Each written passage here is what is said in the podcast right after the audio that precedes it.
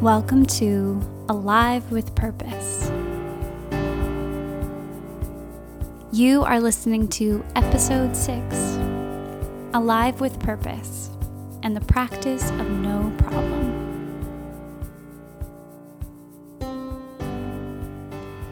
Hello, I am your host, Erin Aquin. I have such a special treat for you guys today. I'm doing my very first interview with Jeff Carreira, and I had so much fun with Jeff recording this podcast that I actually decided to split it into two parts. We talked for an hour, and I wanted to really give you guys as much as possible when it came to Jeff and all of the wonderful things he had to say. In today's show, I'm going to ask Jeff some questions about his particular style of meditation, the practice of no problem. It's a beautiful form of meditation. You're going to love it. And I also talked to him a little bit specifically about how that practice can help us in our practical day to day life. But I did want to remind you that if you are listening to this episode in March or April of 2018, there's still time to share, review, and rate this on iTunes and enter my contest. This really helps me spread the word, so I would be so grateful if you could do it anytime you're listening to this show. Head over to alivewithpurposecoaching.com and you can get all the information on how to do that, including some great free stuff from Jeff Carreira, who you're going to be meeting in just a moment.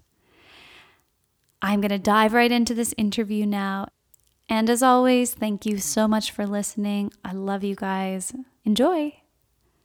So, I am very excited today to have meditation, spiritual teacher, and a very dear friend of mine, Jeff Carreira, joining me on the podcast. I'm going to let Jeff give you a little bit of his own history with spiritual practice and meditation, but I did want to start by saying that Jeff was there for me during one of the most difficult periods of time in my life. And he helped me make meaning and purpose out of a physical issue that I was having. He stuck with me and really held my hand through some very serious doubt and anxiety. So I am eternally grateful to my dear friend Jeff and very excited to share him with all of you. I think you're going to love what we are talking about today. Welcome, Jeff. Hello, Erin. Thank you so much. And uh, uh, I hadn't thought about that particular time period for a long time, but it was uh, it was a very special time for both of us. Uh, and it's great to be here with you. I feel really blessed to be uh, on the podcast to be able to share with you and and given the context you just set for the conversation, I suddenly feel even more connected to uh, how profoundly the practice of meditation can support us in life through very challenging times and through the experience of fear and insecurity and anxiety. Um, meditation as a spiritual practice is uniquely adaptable to uh, to that kind of support. So so I'm really happy to be here. Me too. Thank you so much. I would love maybe if you could share a little bit about your spiritual journey because you started spiritual practice in well you were working like a 9 to 5 job, isn't that right? Yeah, that's true. Um, I got interested in loosely interested in spirituality when I was in college, uh, and but mainly my practice, if I had a practice, was reading spiritual books, which I devoured at an enormous rate. And then that continued post graduation when I was working as an engineer. Uh, and all of that spiritual reading eventually led me to I was living in Boston at the time, and I went to a local meditation center and I started to get involved with that practice. You know, eventually one thing led to another, and I had some very powerful experiences uh, in a particular tradition with a particular teacher that led me uh, to become part of an intentional community that was largely centered around the practice of meditation. And, and so for 20 years, I was able to spend enormous amounts of time in practice in a way that most people don't have the opportunity to. And the fruits of all of that practice uh, led to so much abundance in my life and so much freedom of spirit and mind and heart that uh, I now spend most of my time, all of my time really, sharing the fruits, uh, the spiritual fruits of my own practice with with as many people who are who are interested. I know our, our topic today is specifically around the type of meditation that you teach. And it's what I practice, it's what I teach other people because I think that what you call the practice of no problem is actually the one of the most accessible forms of meditation that I've ever studied. And I think it even though you had this really uh, deep connection and you lived in a spiritual community. And as you said not everybody has the opportunity to go and live and meditate for hours and hours a day. I think what is really special about what you offer in your teaching is that it's so open and accessible just like you. Mm-hmm. so i'd love maybe if you could tell us a little bit about what the practice of no problem is as a technique so, yes, I'd be happy to say a little bit about uh, the practice that I teach. And first, just to say a word to what you said. I spent many years doing enormous amounts of practice and gaining incredible fruits. Um, but I teach in a way that's very accessible to anyone because it's become clear to me that although that was a wonderful luxury and I'm sure there are things to be gained by that intensity of practice that can't necessarily be experienced in other ways. Uh, the fact is, you know, a, a huge bulk of the benefits of meditation can be experienced by people even with within fairly minimal time periods of practice if the practice is of the of the right type and if it's being done in the right context and so when I teach what I call the practice of no problem, which is essentially what I practiced for years, it's the articulation of the practice that I did for years that I find most accessible and easiest for people to dive into. There's lots of ways you could talk about it, but this way seems to work best. And the reason I practice it this way is exactly for that reason. It's easy for people to jump right in, to, to feel successful, to continue to be successful, and to reap a lot of benefit. Uh, and so the practice is very simple. Essentially, uh, you sit for some specified amount of time, and all you do is not make a problem out of anything that happens. So I often introduce this by doing uh, a short meditation, which essentially works like this. Well, let's just do it. I'm going to say the meditation has begun, and as soon as I say that, all you need to do is not make a problem out of anything. And then we'll sit for a certain amount of time, and I will say the meditation is over. And when I say that, uh, you can simply conclude that nothing went wrong and move on. So that those are the instructions. When when the meditation begins, you just don't make a problem out of anything that happens until the meditation ends, and then you conclude that nothing went wrong and move on. So let's just do a short one. So sit comfortably and wait until I begin the meditation. So the meditation has begun.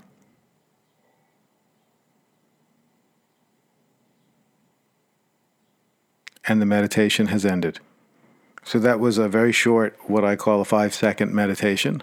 And so far, in all the years I've been doing that, there is yet to be a person who had a problem and uh, and so then I tell people that that's that's basically the entire meditation instruction. There's nothing else to learn. All you need to do is that for longer and longer periods of time. So, you know, for five seconds, it's easy. But of course, you can imagine if you start doing it for 10 seconds, or I mean, 10 seconds would probably still be pretty easy. 10 minutes gets a little harder. Half an hour is definitely very hard, nearing impossible. Why? Because for five seconds, your mind doesn't have enough time to start concocting the idea of having a problem. Just it just starts to get settled and it's over. But if you go for 10 minutes or a half hour, your mind is going to have plenty of time to start trying to convince you that something's wrong. And you know, this is the whole the whole essence of what this meditation helps us address and why it relates to anxiety specifically is that we all have a tremendous habit of mind, which is the assumption that something's wrong.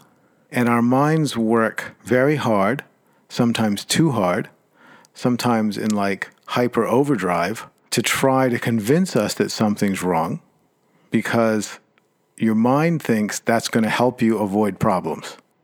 Of course, in the meantime, what it's actually generating is enormous amounts of fear, insecurity, and anxiety.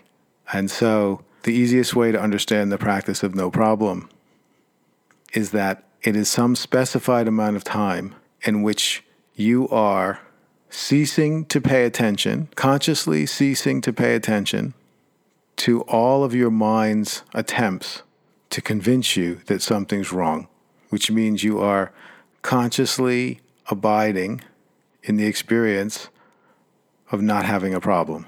And if you can do that consistently over time, and it doesn't have to be for enormous amounts of time, but if you can do it consistently, you begin to relax the habit of believing that something's wrong. And that has a tremendous impact on your general experience of well being uh, and in diminishing your sense of anxiety. It's interesting because sometimes when I'm working with people, they'll say, okay, well, it's really easy to sit there and not have a problem, but what happens when I'm engaged in life and there's a lot of problems and there's, you know, my kids are having a temper tantrum and uh, things are going sideways at work. And I, I really like the way that you spoke about that because it's sort of like practicing it in the med- within the meditation. It's as you said, like loosening the mind to see the possibility that maybe there doesn't need to be a problem, even when there's a lot of stuff going on. You know, mm. maybe there's there's a, maybe another way of thinking about it. Exactly. Yes. And, you know, even further, if you really think about it, you'll realize that there never is a problem. And it's interesting to think about what it means to have a problem versus, you know, you just said there's a different way to look at it than having a problem, even when there's a lot of things happening. So, what is the difference between having a problem versus just having things happening? And the difference is that when we have a problem, we think that whatever is happening shouldn't be happening. We think that there's a way things should be that does not involve whatever it is that's happening. So let's say it's, I know that you have two small children, and I know they never do this, but as an example, let's say that one of your cherubs is uh, having a fit at the grocery store. Never happens. No, never. and the practice of having no problem doesn't mean pretending that there's nothing happening while your child is having a fit in the grocery store. But it means not relating to it as if it shouldn't be happening, as if this is wrong and it represents a problem. It's just a circumstance that may require action, may require you to do things, but it's not a problem that should not be happening.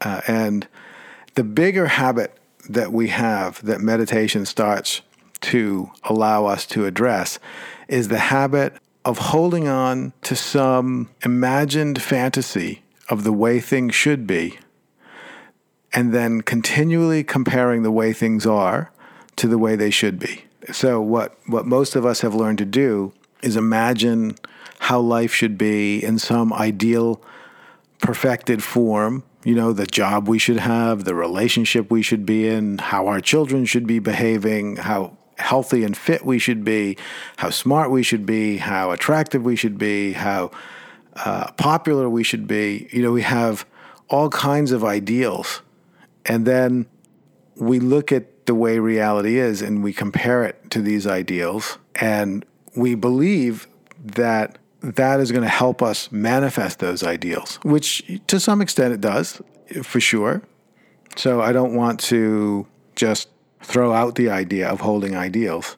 At the same time, our tendency to be obsessive about having our life be ideal, having ourselves be ideal, generates an enormous amount of pressure and highlights a perceived gap, which is imaginary, between the way things are and the way things should be. And, and the size of that gap is what determines the level of anxiety that we hold. The bigger the gap between what we think the way we think things should be versus the way they are, the more anxious, the more insecure, the more fearful that we feel, the more we experience ourselves as being in lack, in deficiency, unworthy, et cetera, et cetera, et cetera. And of course, that creates a kind of downward spiral that, te- that coming from that state of mind doesn't actually tend to support us to make the best decisions or the most beneficial forward progress. So we end up in a downward spiral where our anxiety and our fears and our insecurities are affecting our perception, which is affecting the quality of our decisions, which is then manifesting circumstances that become even further from the ideal. Uh, and and we can often end up in very challenging loops. That's so true. And I think, you know, something I notice when my cherubs have their fit at the grocery store you know even even further than that i sometimes play the part of the caring mother because i want to show that i'm not flustered by whatever's happening you know instead i'm really just internalizing my own thoughts about what this says about me as a person and as a parent and you know my my kids there must be something terribly wrong even though you know, the reality is it's just a toddler doing what a toddler does. Mm-hmm. And it's all part of the developmental process. Mm. I love that. I think it's so good to remember that reality or, or what's what's happening in front of us we have options about what we choose to make that mean and how we choose to think about it and feel about it. And that really is what dictates what we do with it. Mm and what we create. Absolutely. And, uh, you know, and I think we all know at this point, I'm guessing, that we've all figured out from our own experience that no matter how, how anxious we get about things, there's nothing about anxiety that helps address the situation. Right. Uh, it just, it's not a helpful emotion. I don't, there's hardly anybody who advocates for more anxiety as a way of relating to life. Uh, it's just a byproduct of a certain kind of perfectionism that most of us uh, have been infected with. You know, where it's like you said, it's very difficult for you to not see yourself as that good mother who doesn't get flustered, you know, because you have an ideal of who you want to be. And you're trying to conform yourself to that ideal, which isn't, as I said earlier, it's not a bad thing. It's not like it's a good thing to just want to look like a bad mother. Uh, but it, that energy is not necessarily helping you deal with the situation in front of you. And, and whatever energy you're putting into maintaining the image of being your ideal mother would be liberated to actually infuse the situation if it wasn't wrapped up in that other activity. Right. Yeah, it absolutely removes you from being present to deal with the person having the fit. Mm in the most constructive and present way and being curious about, you know, if it's something that requires your assistance, if it's just something that you need to let pass. Yeah, it's hard to really make a good judgment call because you're so wrapped up in, or because I get so wrapped up in myself. Right, right. So that is the first part of my conversation with Jeff Carreira. I hope that you found that as exciting and intriguing as I did.